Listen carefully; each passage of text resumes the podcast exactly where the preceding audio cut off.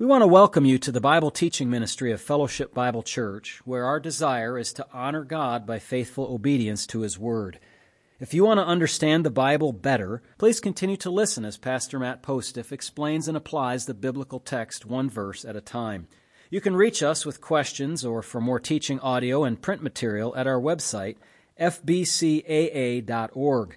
You can also watch our services live at f b c a a dot org slash live.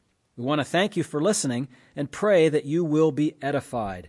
Join us now as Pastor Postiff opens God's Word. You turn your Bibles to the Psalms tonight, please. We're going to take a break here for a moment from the Gospel of Matthew. We spent a goodly amount of time there. And I'm going to address a question that I received uh, a few days ago with this message. It's uh, starting in Psalm eighty-four, and then we'll move to another psalm after that. We have a few minutes to uh, spend here in the Word, and I trust that this will be an encouragement to you. The title of the message is A Valley of Weeping, question mark, question mark, A Valley of Weeping. And uh, we'll see that God brings His people through times of weeping and then allows them a time to give thanks to Him. The question w- was raised to me about Psalm eighty-four. And uh, if you have your Bibles there and can follow along in Psalm eighty-four, I just want to read it. I'll read the question and then I'll read the psalm, and then we'll see uh, what we can uh, discern and, and ascertain from this. The question was this: I was told that the Valley of Baca, okay, this is in verse number six, as they pass through the Valley of Baca. Uh, in fact, uh, I was just looking at my cross-references here. Interesting, they come up with a cross-reference that I will uh, not follow in just a moment. But the question is, again, I was told that the Valley of Baca meant the Valley of Weeping. We have some dear church members who are going through the Valley of Weeping now, and understanding that psalm would help us to minister to them. Here's the psalm. It's to it, to the chief musician on an instrument of Gath, a psalm of the sons of Korah. And then it says this: How lovely is your tabernacle, O Lord of hosts! My soul longs, yes, even faints for the courts of the Lord. My heart and my flesh cry out for the living God. Even the sparrow has found a home, and the swallow a nest for herself, where she may lay her young. Even your altars, O Lord of hosts, my King and my God. Blessed are those who dwell in your house. They will still be praising you. Selah. Blessed is the man whose strength is in you, whose heart is set on pilgrimage. As they pass through the Valley of Baca, they make it a spring. The rain also covers it with pools. They go from strength to strength. Each one appears before God in Zion. O Lord God of hosts, hear my prayer. Give ear, O God of Jacob. Selah. O God, behold our shield, and look upon the face of your anointed. For in for a day in your courts is better than a thousand.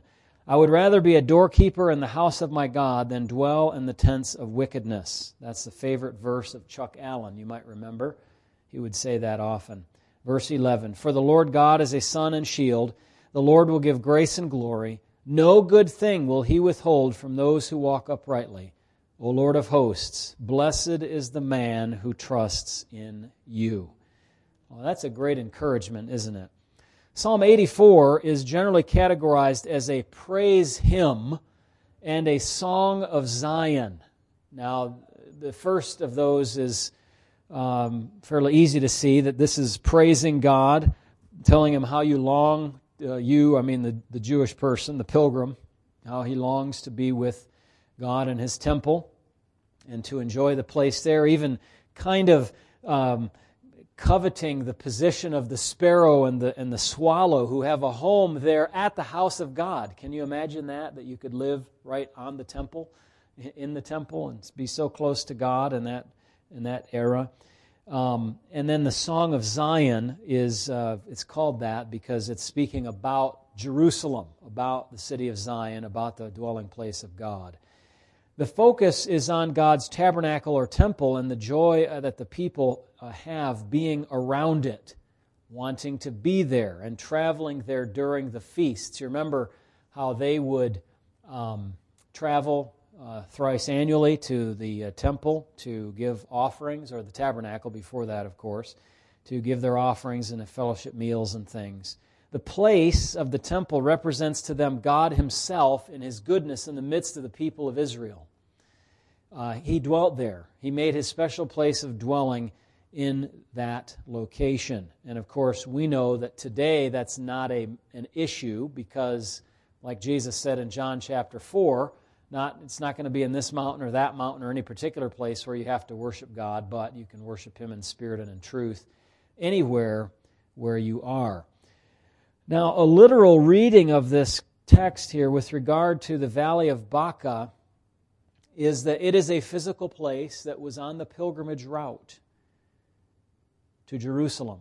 The faithful would pass by or through that location on their journey. Notice it says, "Blessed is the man whose strength is in you," verse five, "whose heart is set on pilgrimage," and then verse six, "As they pass through the Valley of Baca, they make it a spring. The rain also covers it with pools." Some translations may have blessings there. So the uh, the question is, is the Valley of Baca the Valley of Weeping? Let me address that question the best I can here. So uh, uh, for the word Baca, and I, I have the Hebrew here. Uh, I won't bother you with that, but it sounds just like that. Um And uh, it's got the, the three letters, the, the B, the C, and the A at the end. And the uh, you th- you think I missed an A in the middle, but I didn't. It's a the vowel marking uh, is different than the consonantal letters that are there in the text. So it's really made up of that three three roots, uh, three root letters, the, the B, the C, and the A, and then it has the vowel marking for that middle A there. But in any case, it's got... Um, Uh, it's used uh, also in Second Samuel five, and uh, let me just go there right quick and uh, share with you Second Samuel five, twenty-three and twenty-four. I'm trying to figure out just what does this word mean, uh, because it's a Valley of Baca, and it's just been transliterated into English, but it doesn't mean weeping. Well, in Second Samuel Chapter five, verse twenty-three, the text says, "Therefore David inquired of the Lord and said, and he said, 'You shall not go up.'" Now this is about a battle of the, with the Philistines. And uh, David's inquiring about how to go about this battle. And the Lord says, "You shall not go up. Circle around behind them and come up in front of, uh, upon them in front of the mulberry trees. And it shall be when you hear the sound of marching in the tops of the mulberry trees, then you shall advance quickly. For the Lord will go out before you to strike the camp of the Philistines." And so that's what David did. So clearly here, the word that's used is the word that's translated as mulberry trees, the Baca, the Bochim, the Bochim, okay? Uh, clearly refers to a kind of tree or a bush. And some say it's a mulberry tree. Uh, we have several of those on our property. At, at the uh, at the house, or it could be an aspen, or some say a balsam tree, a balsam tree. Um, and so that's what the word really means. So is it a valley that has some balsam trees in it, or mulberry trees? Certainly seems to be a, a likely possibility. Uh, the Baker Encyclopedia of the Bible suggests that it's unknown whether this is a literal place or a symbolic expression of grief or hardship. Now, to me, it seems it seems like a literal place. Um, they pass through this valley and uh, go on their way, and maybe that valley has some some spiritual significance to them. Spurgeon suggests in his Treasury of David commentary on the Psalms that this should be rendered the Valley of Bochim. Well, it's not spelled like that in the Hebrew, so I wouldn't do that. Uh, he's following Judges two, one to five, where the people wept, excuse me, wept in the Valley of Bochim when the angel of the Lord visited them and told them, "Look, you guys have disobeyed." And so they wept. Good response when God tells you that you've disobeyed, right, to weep. But... Um, And, and people do indeed sometimes pass through metaphorical valleys of difficulty. Doctor Yanga just passed through the valley of the shadow of death. So the valley is often uh, you know, the, the, the veil, the valley of, of something. It's dark maybe. It's, you know, the sun sets very quickly and it becomes dim there. Uh, but metaphorically, it refers to different things. Um, there could be a, a valley of decision. Um, Joel has that in chapter three. What's that? The valley of decision is a physical place, but the more important part of the idea is that it's a valley where God is going to make a decision about his people. It's a judgment. And then you have one other example of valleys that are important in Scripture that aren't literal valleys, but it says, every valley shall be exalted and every mountain and hill be brought low. John the Baptist, using Isaiah forty and verse number four. It's the idea of smoothing the road for royalty that's coming in, making a path straight. But the main issue is not topographical. What's the main issue in John's ministry? Repentance. Yeah, it's, it's a spiritual topography. The road is crooked. Needs to be made straight. The life needs to be made straight with salvation. Um, so certainly metaphorical valleys are known in Scripture. But the Hebrew word for weeping, though it sounds exactly the same, is spelled with a different third letter. The third letter is not the little A at the end of Baca. It's the, it's the letter H, a soft H in Hebrew. And so it's different than this, and so that kind of leans me away from this weeping um, notion. A second, and so that's kind of the main reason, the first reason why I would hesitate to take this interpretation. The second reason is that the psalm, uh, well, to try to use the psalm as a comfort to those who are weeping, is that the message of the psalm is one of praise and triumph. Notice, if you will, Um, let's see if we can uh, find it here. Trouble is, I looked at a different Bible when I was studying it, so then to find the exact same thing on the same place in the page is a lost cause. Um, it's it's t it's it's telling us that, you know, you're going from strength to strength, from uh, from praise and triumph. You're not moving from a position of weakness to a position of strength. Maybe you're moving from a position of being far away from the temple of God and you're trying to get closer to it, but that doesn't mean that you're in a bad state. Now maybe, so you get my point, what I'm saying is this psalm is more triumphant than it is talking a lot about weeping. Um, and so I'm not so sure that it fits too well. If it is, if this is the valley of weeping, I don't know that you want to make a big deal about it because the passage doesn't make a big deal about weeping here. It's a lot of triumphant, joyful, happy kinds of things. Now, the message of the psalm suggests that although the location may in the past history have been a place of mourning, in this situation it's not a place of weeping because the pilgrims are, are passing through it and anticipating a joyful reunion with God at the temple as they serve Him in the sacrifices and, and the fellowship meals and, and with the Levites and the priests. So I'm not convinced that's the best one to use for that purpose, although we know that there are these metaphorical valleys. But let me suggest an alternative psalm in the next half of our message that would better fit the need for comfort in the times of difficulty. And this psalm is Psalm thirty. If you would turn there to Psalm thirty. I guess what I'm doing here is giving an example of how, you know, you can teach something that is true enough, but you might base it on an, a passage that's not ideal. Psalm eighty-four, I'm suggesting, is not ideal. It's not ideal to focus there in that in that praise hymn and Song of Zion to focus on the uh, mourning uh, feature. But let's look at Psalm thirty. And Psalm thirty is a thanksgiving psalm written by David. And it seems to be an individual thanksgiving psalm. Now, I'm reflecting on studies that I've done over the years on the Psalms, starting back about eight years ago. And when I give these categories, I've what I've done is I've read through all the Psalms and used some other resources to try to categorize them. For instance, many Psalms are lamentations. Some are wisdom psalms. Some sing about the king of Israel, like Psalm two is a kingship psalm. I've, I've set my king in my holy hill of Zion, and nobody's going to oppose him. And if they do, I'll laugh at them. You know, that you have um, Thanksgiving psalms. You have, uh, and then and then of course there's another kind of category, and that is, well, Thanksgiving from whose perspective? Well, it could be David giving thanks, or it could be the nation as a whole giving thanks. So uh, in this case, it's an individual thanksgiving, not a national thanksgiving psalm. Although, of course, David is calling his people to follow his example of singing praise and remembering God.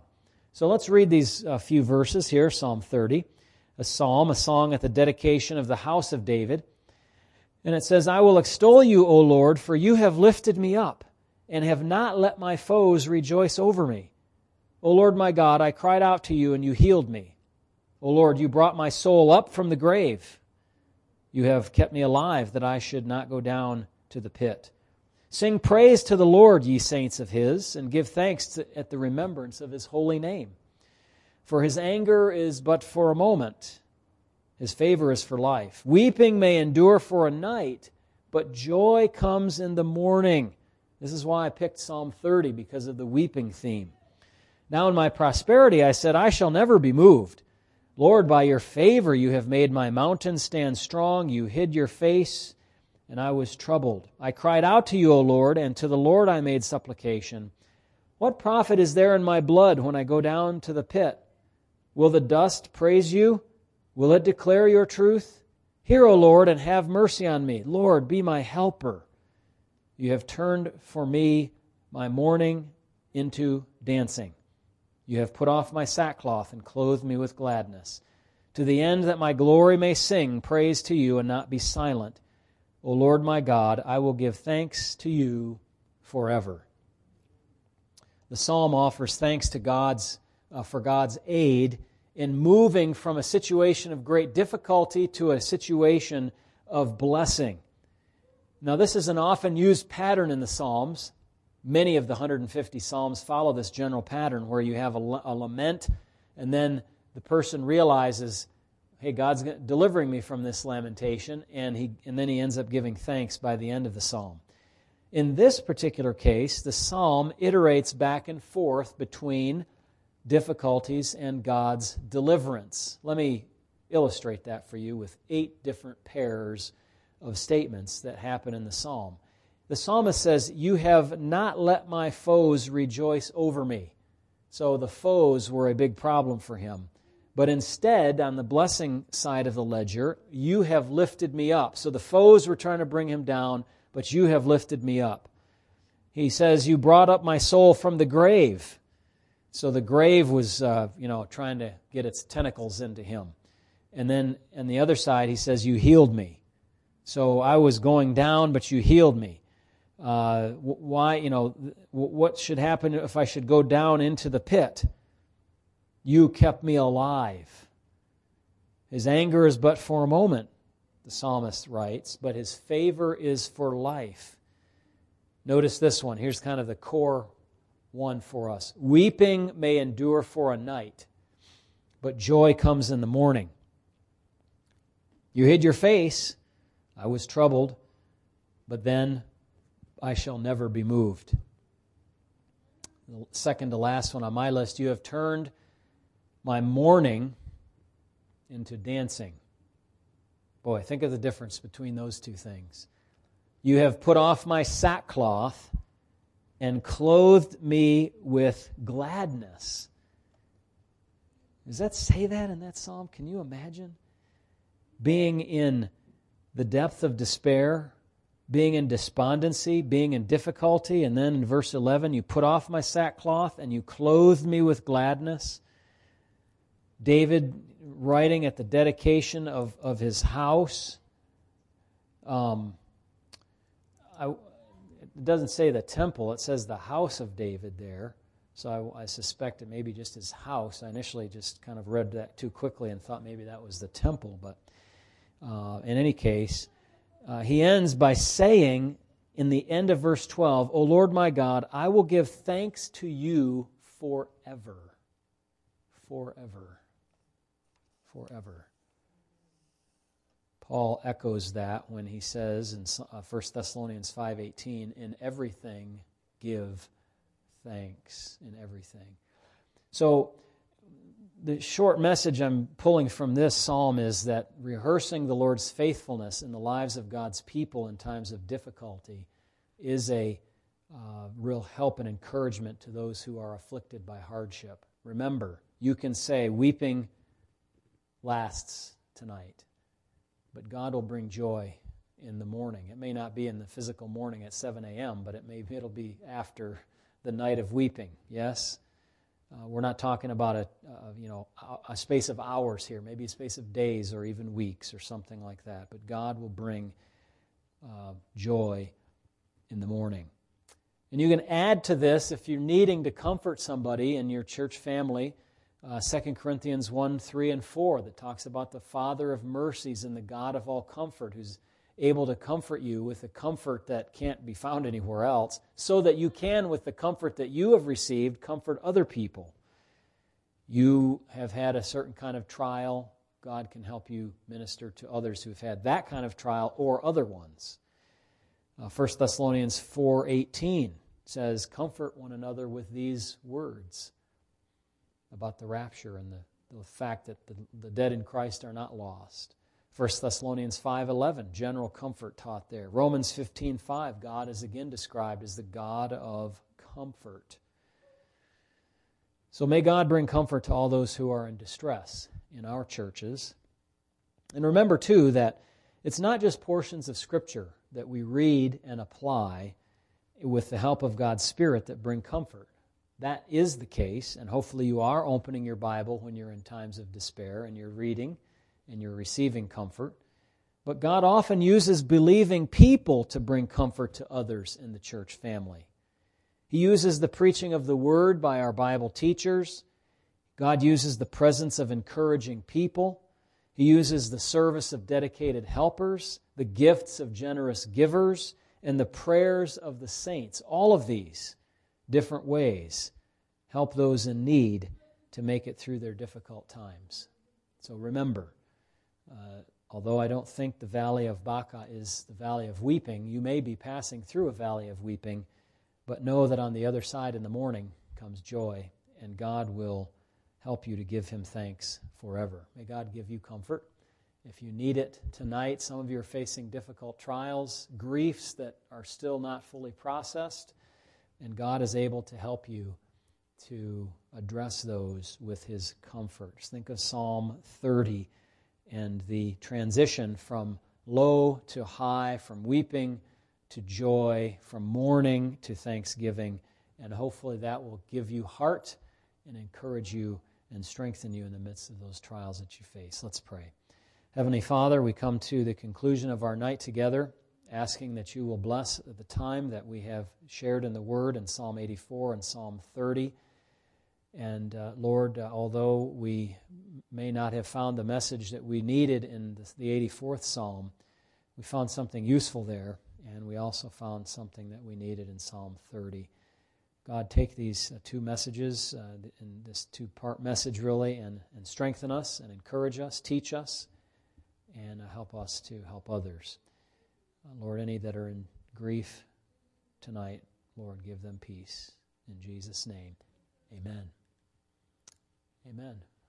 All right, well, a little devotion for you there from the Psalms, and I trust that you'll have a good night. Thanks for those watching online. I think we have at least a few uh, families, and uh, that's a blessing to know that.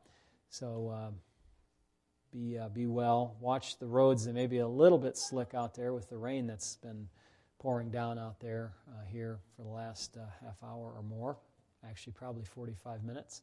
So, um, yeah. Be uh, careful on your way. All right, good night, everybody. God bless.